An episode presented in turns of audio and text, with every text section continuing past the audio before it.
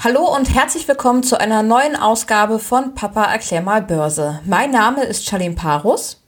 Und mein Name ist Carsten Müller und ich bin der Papa von Charlene und Finanzjournalist. Genau, und aus diesem Grund treffen wir uns regelmäßig hier in unserem Podcast, um die aktuellen Themen aus der Börsen- und Wirtschaftswelt zu besprechen.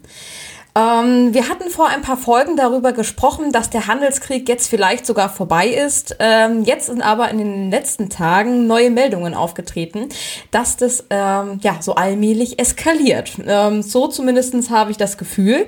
Ähm, was genau ist da eigentlich so alles passiert? Kannst du mal ein bisschen Durchblick für mich schaffen?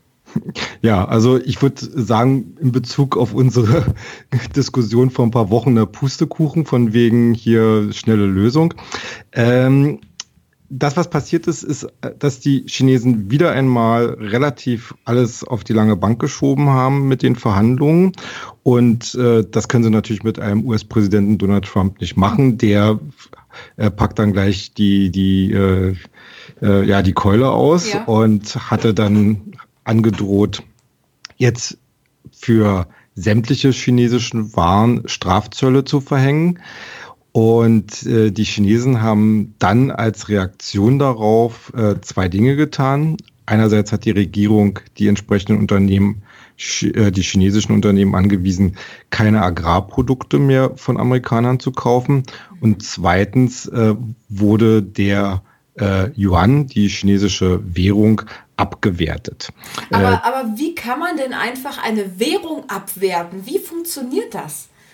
Äh, das ist eine Sache, die letzten Endes äh, darauf hinausläuft, dass eine Notenbank, in diesem Fall halt die chinesische, im Kapitalmarkt äh, darauf achtet, dass der Yuan halt einen bestimmten Wechselkurs erreicht, beziehungsweise in einer gewissen Spannbreite äh, nur äh, fluktuiert, mhm. weil der Yuan ist ja jetzt nicht äh, frei konvertierbar, also da gibt's ja jetzt äh, kein äh, also es gibt zwar schon Händler, auch außerhalb von China, die halt da Kurse stellen, aber äh, im Kern ist der Yuan keine frei konvertierbar, konvertierbare, keine frei handelbare Währung. Also äh, sein Wechselkurs wird immer noch sehr, sehr stark eben durch das Handeln der dortigen Notenbank bestimmt. Mhm. Und äh, diese hatte dann halt, äh, ja, letzten Endes äh, beschlossen, äh, da äh, nichts mehr zu machen. Und dadurch ist halt äh, es zu einem Abwertungsschub gekommen, der halt den Yuan gegenüber dem Dollar das erste Mal seit langer, langer Zeit wieder über die Marke von sieben Yuan je mhm. äh, Dollar gehievt hat. Und das war natürlich äh, eine ganz große Breitseite äh, gegen Trump, weil eine Währungsabwertung ist natürlich ein ganz scharfes Mittel in einem Handelskrieg, denn das bedeutet, dass hier mit Macht die eigenen Produkte billiger gemacht werden sollen. Ja. Damit werden ja dann letztendlich die äh, Zölle, die oder die Strafzölle, die Amerika China aufgelegt hat, dann ähm, quasi ausgeglichen, richtig? Äh, ja, zumindest äh, zu einem versuchen die Chinesen über diesen Weg oder könnten sie über diesen Weg halt äh, einen Großteil der Verluste kompensieren. Mhm. Ähm, und äh, das ist natürlich äh, ein Affront, weil es am Ende heißt, äh, sie sind nicht bereit, an den Verhandlungstisch zurückzukehren und die entsprechenden Kompromisse mit den USA zu schließen. Und das ist natürlich das Gefährliche, was jetzt die Märkte halt auch sehen, dass hier am Ende wirklich eine noch weitere Eskalation äh, passiert, nämlich äh, ein äh, Wettlauf der Währung, ein Abwertungswettlauf der Währung. Und da äh, könnten am Ende wirklich alle nur die Verlierer sein. Mit alle gemeint ist jetzt ähm, China und Amerika oder betrifft das auch den Rest? Naja, letzt, letzten Endes äh, würden natürlich auch alle anderen Leitwährungen äh, unter Druck geraten, eben in diesen Abwertungswettlauf äh, einzusteigen, mhm. weil es natürlich bedeutet, äh, wenn, wenn diese beiden großen Währungen sich so einen Wettlauf leisten, dann würde ja zum Beispiel der Euro, der würde ja plötzlich äh, übermäßig stark werden und das heißt, äh, die, die Exportindustrie jetzt in Deutschland oder in anderen europäischen Ländern müsste plötzlich mit deutlich höheren äh, Eurokursen arbeiten und, äh, und könnte halt wahrscheinlich ihre Produkte schwerer auf dem Weltmarkt äh, absetzen. Und das heißt am Ende, dass ja auch die Europäische Zentralbank hier dann etwas sich einfallen lassen müsste, um den Euro künstlich zu schwächen. Und das äh, kann man sich eigentlich vorstellen dann für alle anderen kleineren Währungen. Also wenn die großen Währungen sich äh, in solch einen Abwertungswettlauf begeben, dann äh, kommen die kleinen Währungen äh, gar nicht umhin, hier da auch mitzumachen. Was für Konsequenzen hat das denn für die Menschen, die in China wohnen, wenn jetzt die Währung abgewertet wurde? Naja, also für sie heißt es erstmal, dass äh, importierte Waren, Waren äh, teurer werden mhm. und dass sie natürlich, wenn sie ins Ausland fahren, und wir wissen ja, dass die Chinesen da in der Hinsicht sehr reisefreudig sind, ja. äh, dass äh, dann alle Sachen, die sie im Ausland dann ausgeben oder kaufen oder beziehen wollen, teurer werden für sie. Mhm, okay. Und äh, das ist natürlich dann, und das ist ja auch das, äh, das Beispiel dafür, wie, wie gefährlich eigentlich dieser Konflikt zwischen diesen beiden äh, wirtschaftlichen Großmächten ist, weil er zieht ja immer weitere Kreise. Wenn die Chinesen nicht mehr, ich sag mal so, auf Reisen gehen, äh, fällt äh, eine ganz wichtige äh, Klientel für die Tourismusbranche ja. weg, äh, eine ganz wichtige Klientel äh, in den entsprechenden Zielländern äh, an, an Konsum. Äh, das, das Wirtschaftswachstum in China selbst äh, würde wahrscheinlich äh, äh, darunter leiden, weil, weil natürlich die, die Leute auch nicht mehr so viel für importierte Waren ausgeben. Und das zieht dann halt immer wieder größere Kreise und das ist halt so die Gefahr, was äh, eigentlich alle äh, befürchten, dass dadurch jetzt endgültig äh, die Sache mit der Weltkonjunktur abkippt. Hm. Das heißt also, dass da eine ziemlich große Kettenreaktion eigentlich in Gang gesetzt wurde. Genau. Ähm, was wäre denn so das Schlimmste, sag ich jetzt mal, was da so, also ein mögliches Szenario, was aber vielleicht gar nicht so unwahrscheinlich ist, aber was könnte so passieren? Also, wenn es jetzt so weitergeht, oder was, ist, was könnte der nächste Schritt von Trump sein? Also, so generell, was, was passiert jetzt? Naja, letzten Endes äh, ist, es, ist es so, also auf wirtschaftlicher Ebene sind eigentlich fast alle Spielräume ausgereizt. Nun, das, das Problem bei den Chinesen ist natürlich, dass hier es sehr viel darum geht, ähm, das Gesicht zu wahren, äh, selbst wenn man einen Kompromiss macht, dass man da immer sich immer als äh, zweiter Gewinner präsentieren kann. Äh, deswegen ist ja diese Währungsabwertung jetzt eigentlich das einzige Mittel gewesen, was sie auch wirklich ja, ich sag mal so, ohne größere Gefahren erstmal für sich selber äh, ziehen konnten. Diese Idee, dass äh, jetzt die Chinesen alle Staatsanleihen, aus, äh, die sie von Amerika haben, auf den Markt werfen, äh, die ist ja relativ äh, schnell wieder in, in, die Schublade gewandert, mhm. weil, weil sich der chinesische Staatshaushalt dort dann deutlich selber schädigen würde. Aber natürlich, wenn sich so eine Sache aufschaukelt und womöglich über die wirtschaftliche Komponente und jetzt ja fängt es ja auch schon an, in die politischen Ebenen hineinzulaufen und dann vielleicht auch auf die gesellschaftspolitische Ebene und äh, überschwappt, kann man natürlich nicht äh, ähm, ausschließen, dass, dass die Chinesen dann zu solchen Übersprungshandlungen neigen. Genauso wie man natürlich nicht weiß, was Donald Trump macht. Ich meine, äh, wir müssen, wir müssen jetzt mal äh, ein paar Sachen trennen. Man kann zu Trump stehen, wie man will. Das, was er jetzt eigentlich mit der Brechstange versucht, ist eigentlich das, äh, die Versäumnisse des Westens in den letzten Jahren äh, möglichst schnell äh, zu klären. Äh, die Versäumnisse bestanden nämlich äh, in den letzten Jahren im Westen darin, dass man China, die ja nach und nach zur wirtschaftlichen Großmacht aufstieg, äh, nicht äh, aufgezeigt hat, dass sie sich eben nach den entsprechenden Regeln zu richten haben. Wir, wir müssen uns mal vorstellen, also wir als Bundesbürger, wir überweisen ja immer noch pro Jahr rund 600 Millionen Euro an Entwicklungshilfe an China. Mhm. China ist es äh, von der, von der Wirtschaftskraft, also beziehungsweise vom Wirtschaftsvolumen her, ja weitaus größer jetzt inzwischen, inzwischen schon als Deutschland. Mhm. Ähm, und wir haben äh, der Westen allgemein hat die chinesische Wirtschaft in den letzten Jahren immer mit Samthandschuhen angefasst, hat äh, nie äh, wirklich äh, darauf gepocht, dass die, dass die äh, Regeln der, der, der westlichen Marktwirtschaft, wo ja die Chinesen hinwollen und rein wollen, äh, auch eingehalten werden. Und das versucht jetzt äh, Trump mit der Brechstange durchzusetzen. Das Problem dabei ist natürlich, äh, wenn man mit einer Brechstange rangeht, geht vieles kaputt. Ja.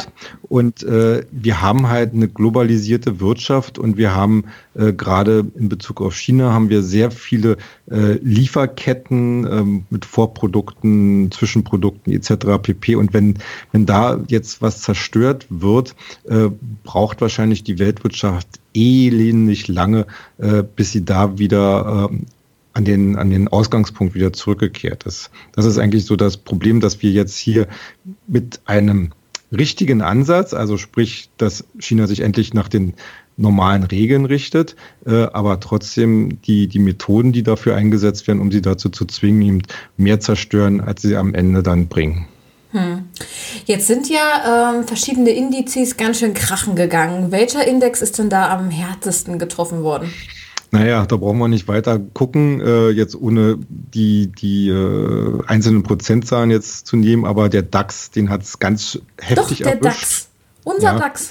Ähm, also der sieht momentan sehr, sehr gefährdet aus. Also er hat ja seinen seit äh, Jahresanfang äh, ausgebildeten Aufwärtstrend hat er ja deutlich nach unten durchbrochen. Ja. Und jetzt ist natürlich die Frage, wo kann es hier eine Auffanglinie geben? Im Bereich von 11.500 Punkten oder sind es vielleicht sogar ein bisschen weniger oder vielleicht doch ein bisschen mehr? Also äh, das Problem äh, beim DAX ist ja, dass nicht nur die reine Charttechnik jetzt momentan äh, sehr schlecht aussieht, sondern dass der DAX ja schon vorher ein Problem hatte, nämlich dass er dem Markt keine wirkliche Story lieferte. Also mhm. deutsche Unternehmen mit einigen Ausnahmen, äh, bieten momentan den Anlegern keine wirkliche Story, zumindest keine Story, die man jetzt äh, auf die nächsten ein, zwei, fünf oder zehn Jahre spielen könnte.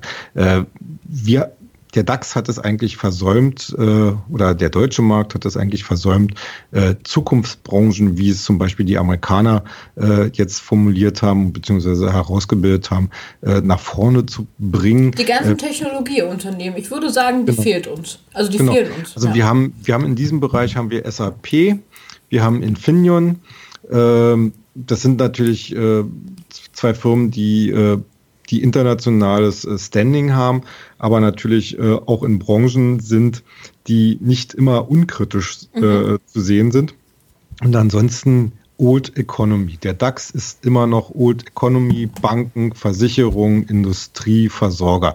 Und das sind alles Branchen, die eigentlich äh, derzeit keine wirkliche Perspektive bilden. Und das äh, ist natürlich eine Hypothek, äh, wo man sich natürlich fragt, äh, wie kann denn der DAX da aus so einer äh, Stimmungstalsohle äh, wieder rauskommen? Hm, okay. Ähm, wundert mich ehrlich gesagt. Aber okay, ähm, hätte jetzt eher gedacht, dass es so in Richtung Dow Jones geht. Ähm, der ist wohl noch ganz gut weggekommen. Ja, also natürlich sehen wir bei allen Indizes, äh, dass hier äh, zum Teil auch die seit äh, Jahresanfang ausgebildeten Aufwärtstrends äh, äh, zumindest touchiert äh, wurden. Mhm. Aber bei den, bei den Amerikanern ist es natürlich noch ein viel, viel längerer Aufwärtstrend, der immer noch halbwegs intakt erscheint. Und das Interessante an den, gerade an den amerikanischen Indizes sind, ähm, dass sie aus solchen Dellen, wie wir sie jetzt gerade sehen, meistens deutlich schneller wieder herauskommen. Also das ist, äh, die machen halt meistens eine sehr heftige kurze Korrektur durch. Dann äh, geht Material raus aus dem Markt, also die sogenannten zittrigen Hände. Mhm. Und äh, aber wenn, wenn dann sozusagen sich der Staub so ein bisschen gelichtet hat und wir werden das auch im Bereich der Handelsstreitigkeiten, denke ich mal, äh, werden wir in den nächsten ein, zwei, vielleicht drei Wochen da auch ein bisschen Pragmatismus wiedersehen. Ähm, da sind die amerikanischen Indizes weitaus schneller dabei, wieder Mut zu fassen, wieder nach aufwärts, äh, nach oben sich zu orientieren, äh, während äh, die, die, die Anleger im DAX immer noch äh, drüber nachdenken, ob es jetzt nur eine Bodenbildung geben kann oder nicht. Hm, okay. Ja gut, wenn jetzt die ganzen Börsen krachen, was mache ich denn? Verkaufe ich meine Aktien, gehe ich rein in Anleihen? Was wäre jetzt so der nächste Schritt, den man machen könnte, um sich zu retten? Oder einfach ja, kühlen Kopf Also Also äh, letzten Endes sind solche Situationen immer wieder ein guter Beweis dafür, dass man äh, bei seinen Anlagen eins nicht vergessen darf, die Absicherung. Das heißt, äh, das Einfachste ist immer über Stop-Loss, also dass ich mir einen Kurs setze, äh, wo ich sage, okay, fällt die Aktie unter diesen Kurs, äh, verkaufe ich. Ähm, damit ich halt entweder meine Gewinne absichere, die ich schon habe, oder meine Verluste minimiere. Weil nichts ist schlimmer, als wenn man keine Liquidität hat, wenn der Markt dann wieder steigt. Also das heißt, wenn man äh, jetzt in solchen Situationen äh, auch mal in den sauren Apfel beißt und äh, sagt, okay, ich realisiere jetzt halt mal meine Gewinne äh, zur Sicherheit oder wie gesagt, begrenze meine Verluste, dann hat man aber genügend Liquidität, um wenn der, äh, um dann, wenn der Markt wieder steigt, voll äh, mitzumachen und mhm. dann äh, sozusagen die billigeren Kurse auch ausnutzen zu können. Ähm, generell würde ich nicht sagen, dass man, dass man rausgehen muss auf Teufel komm raus. Ähm, vor allen Dingen deshalb nicht, weil im besten Fall man ja in Werte investiert hat, äh, die man vorher fundamental analysiert hat und wo man gesagt hat, ja, äh, die sind auf Sicht der nächsten Jahre nehme ich jetzt mal an, so vom Zeithorizont, mhm. die sind auf Sicht der nächsten Jahre gut. Und äh, dann sind solche kurzfristigen Schwankungen, wie wir sie jetzt erleben, eigentlich für mich immer äh, ein gute, guter Zeitpunkt, äh, einerseits nochmal sicherlich zu überprüfen, war meine damalige Analyse beim ersten Kauf richtig. Und wenn ich sage, ja, die war richtig, dann sind natürlich solche niedrigen Kurse für mich meistens äh, die Gelegenheit, da nochmal aufzustocken. Mhm. Okay. Ja. Äh, was, ich, was, ich, noch sagen wollte, natürlich, äh, wir haben jetzt in solchen Situationen eine Verschiebung äh, zwischen den verschiedenen Assetklassen. Also äh, während die Aktien fallen, haben wir gerade bei den Anleihen eine, eine ziemlich starke Rallye. Mhm. Ähm, aber das ist natürlich auch wieder so eine Sache. Eigentlich sind Anleihen eher was längerfristiges. Und äh, da muss ich sagen, fällt natürlich jetzt aktuell die Auswahl immer schwerer, weil wir haben immer mehr Anleihen, die eine negative Rendite liefern, die zwar entsprechende Kursgewinne versprechen, aber ähm, ich denke mal, das ist dann doch immer schwierig, schwierig auch im Kopf zu verarbeiten, dass man sozusagen theoretisch ja Geld bezahlen muss, um jemandem Geld zu leihen. Hm. Ähm, was, was jetzt ganz gut läuft, eben in solchen unsicheren Zeiten, ist natürlich Gold und andere Edelmetalle wie Silber. Äh, aber das sind dann halt, wie gesagt, diese, diese Krisen, äh, äh, ja, äh, wie sagen, die, die, diese sicheren Häfen in den, in den Krisenzeiten, äh, wo man sich bewusst sein muss, äh, dass das, äh, wenn es an der Börse wieder ein bisschen freundlicher wird, natürlich dann auch schnell dann wieder dort zu Gewinnmitnahmen kommt. Hm, okay. Ja, dann hoffe ich doch, dass die Leute da nicht allzu verschuldet rausgehen. Aber ich möchte jetzt ganz gerne zum Verschuldungsgrad kommen. Ähm, unserer Kennzahl der Woche nämlich. Letzte Woche hatten wir das PEC behandelt. Ähm, diese Woche wollen wir dann ein neues Kapitel jetzt aufschlagen. Und die erste Kennzahl soll der Verschuldungsgrad werden. Erzähl doch mal, worum geht es denn? Ja. ja, also äh, wir hatten ja äh, wie gesagt, in den letzten Wochen eher so Sachen äh, besprochen, die halt auf die Aktienseite und auf die Gewinnseite äh, abzielten. Äh, jetzt wollen wir uns mal eher so der Finanzstruktur widmen. Ähm, das kommt bei mir da, dadurch, dass ich mich auch halt relativ viel mit Anleihen beschäftige und bei Anleihen muss man halt einfach wissen, ob ein Unternehmen auch in den nächsten Jahren in der Lage sein wird, seine Zinsen zu bezahlen. Äh, der Verschuldungsgrad, der ist ganz einfach erklärt. Das ist die Relation zwischen Eigenkapital zu Fremdkapital. Also was hat äh, die die Firma selber als Aktienkapital meistens oder als äh, äh, ja wie gesagt, auch als Eigenkapital, wenn sie jetzt zum Beispiel nicht äh, börsennotiert ist, und äh, wie hoch äh, sind äh, die, die Kredite und äh, die sie aufgenommen hat. Und äh, hier gibt es eigentlich so ein paar äh, Kennzahlen oder Maßzahlen, die man äh, bei der Analyse ein bisschen beachten sollte. Also standardmäßig sagt man einfach, äh, der, dass der Verschuldungsgrad äh, nicht höher sein sollte als 200 Prozent. Also das heißt, äh, dass äh, nicht mehr, äh, wie soll ich sagen, ähm, das, äh, das Fremdkapital nicht mehr als das Doppelte des Eigenkapitals Das heißt also soll. quasi, wenn ich eine Million Euro Eigenkapital habe und ja. ich habe zwei Millionen Euro Fremdkapital bzw. Genau. Kredit, dann bin ich zu 200 Prozent genau. verschuldet. Genau, genau. Und dann sollte man nicht äh, investieren in das Unternehmen, oder?